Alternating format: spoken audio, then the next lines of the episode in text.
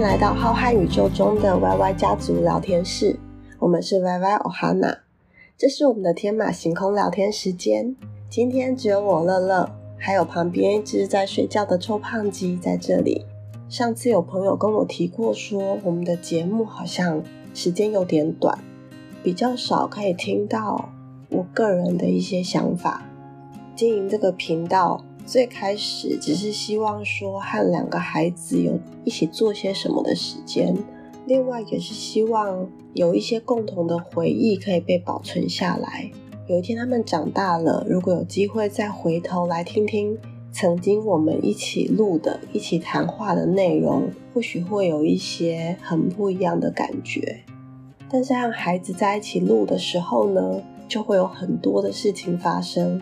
例如，他们可能有时候突然的很不耐烦，不想录了，没有动力。那录音的时候，可能他们坐着、躺着、站着、跪着，或者是走来走去的说话，所以在收音上面也会有一些困难。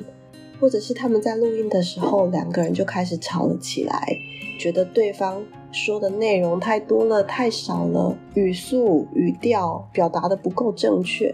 所以跟小孩子录音真的没有办法录太长。想要一起做节目的原因，也是希望孩子可以多一些机会表达自己的想法。所以在节目上，我就会尽量的让他们有说话的时间，而我表达自己想法的时间就变少了。因为这样子呢，所以我就想，那就趁着今天孩子不在家，那我就录自己的一集。好，那今天要说什么呢？我想今天就来聊聊初恋这件事情，谈恋爱这件事。我觉得身为一个女性，然后在台湾这样子的社会里面，其实大部分的父母都会希望孩子晚一点再谈恋爱。我不知道大家是什么时候开始喜欢上异性，或者是开始正式谈恋爱的。那我就来讲讲我自己的经历。我是在国中的时候，比较认真的喜欢上一个男同学，单纯的喜欢他，喜欢看到他，喜欢跟他说话。第一眼看到就觉得我好喜欢他哦，就是因为这样子的一眼就可以不顾一切的去喜欢一个人。那为了想要见到他，可能我会去了解他是念哪个班级的，他什么时间会出现在篮球场上。那我知道他是骑脚踏车嘛，所以后来我就跟我妈妈说。你不用接送我了，我也要骑脚踏车上下学，因为我们家里跟学校是同一个方向，所以我们就可以在车棚见面，一起骑一小段路回家。然后我也会为了他去补习，多一些时间可以见到他。然后那个时候，家庭的生活非常的简单，每天就是学校跟家里。但因为跟他认识之后呢，我就会瞒着爸爸妈妈跟他出去打保龄球，去唱 KTV，或者是去百货公司顶楼的那个汤姆熊玩。这些第一次都是因为他，就也特别的难忘。而且可能是为了跟他出去而说谎，所以就会特别难忘。国中三年里面，我从来没有想过说哦，要什么告白啊。要变男女朋友啊，要牵手啊，这些全部都没有。当我一直到国三的时候，我收到了一封逾期诀别书，这也是还蛮特别的。我也不知道什么意思，我们还是继续的联系，继续的维持原本的关系。那一直到高中之后，他出国念书了，在那个年代没有现在的各种通讯软体，没有手机，所以我们就断了联络。一直到高二的时候，我收到了一封国际邮件。是他寄来的信，然后我们就开始恢复通信的日子，几个月可能通一封信这样子。那一直到大学的时候，我还曾经因为做梦梦到他，挂念他而打了国际电话给他。对，但我们就是一直维持着朋友的关系，淡淡的。他也是现在我脸书上面的朋友，只是平常其实不会有联络，也不会有什么互动。对我来讲，那是我的初恋，因为很简单、很单纯的喜欢一个人。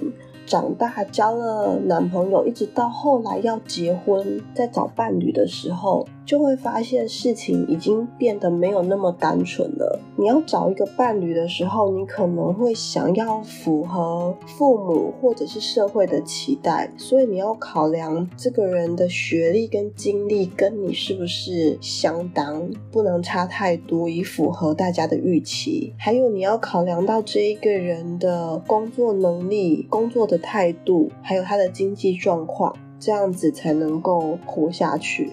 还有要知道这个人的家庭关系，他的家庭的组成，他跟家人之间的相处情形。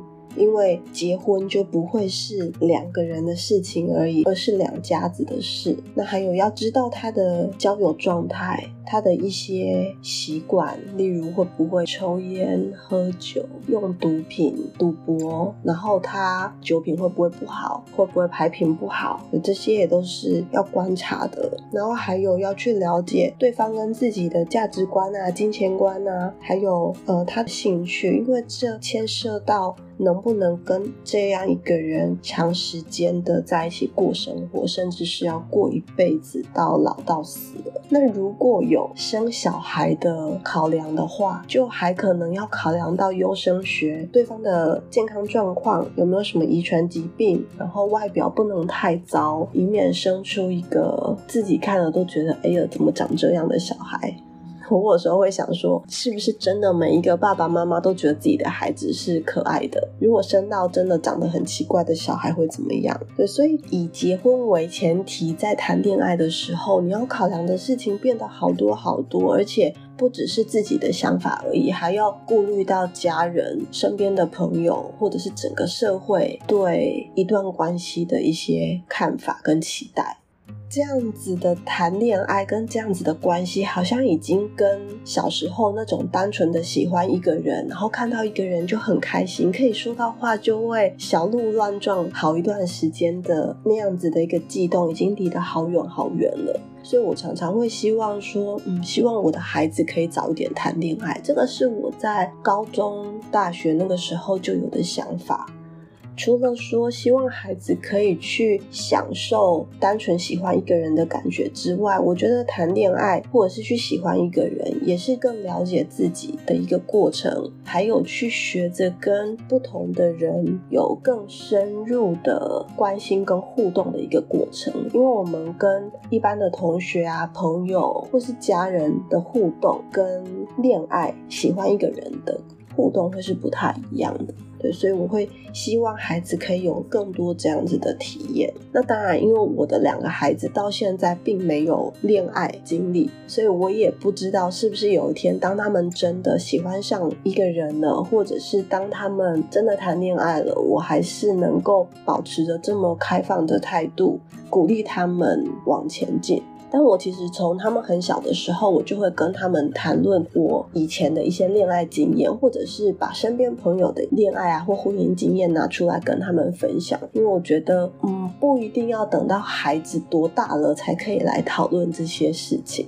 而我听到一个朋友说，当他儿子。十八岁的时候，他就要送保险套给他。那我就跟他说：“哦，现在小孩子真的比我们想的还要早熟很多。十八岁可能有一点晚了。”应该要再更早一点，那他非常惊讶，因为我有时候会听到孩子们在谈自己的同学、国小同学他们的恋爱关系，所以我就知道现在小孩子的谈恋爱已经比我们那时候早很多。所以如果想要有这方面的准备，预防自己太早当阿公阿嬷的话，那可能就是更早的跟孩子谈论这方面的话题。那当孩子真的呃有了喜欢的对象，或者是开始交往的时候，我觉得也会有比较大的机会愿意回来家里跟家人分享，爸爸妈妈也会更放心，也知道可以提供什么样的建议，陪伴孩子度过可能有点尴尬，但是又充满喜悦的过程。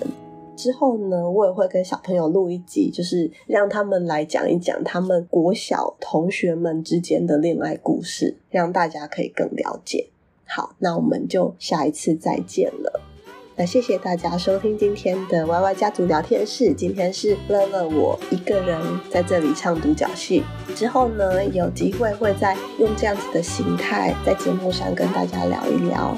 那希望大家会喜欢，也希望大家可以邀请朋友一起来听我们跟大家分享生活。好，那我们就下一次再见喽，拜拜。阿金，你不要再睡觉了。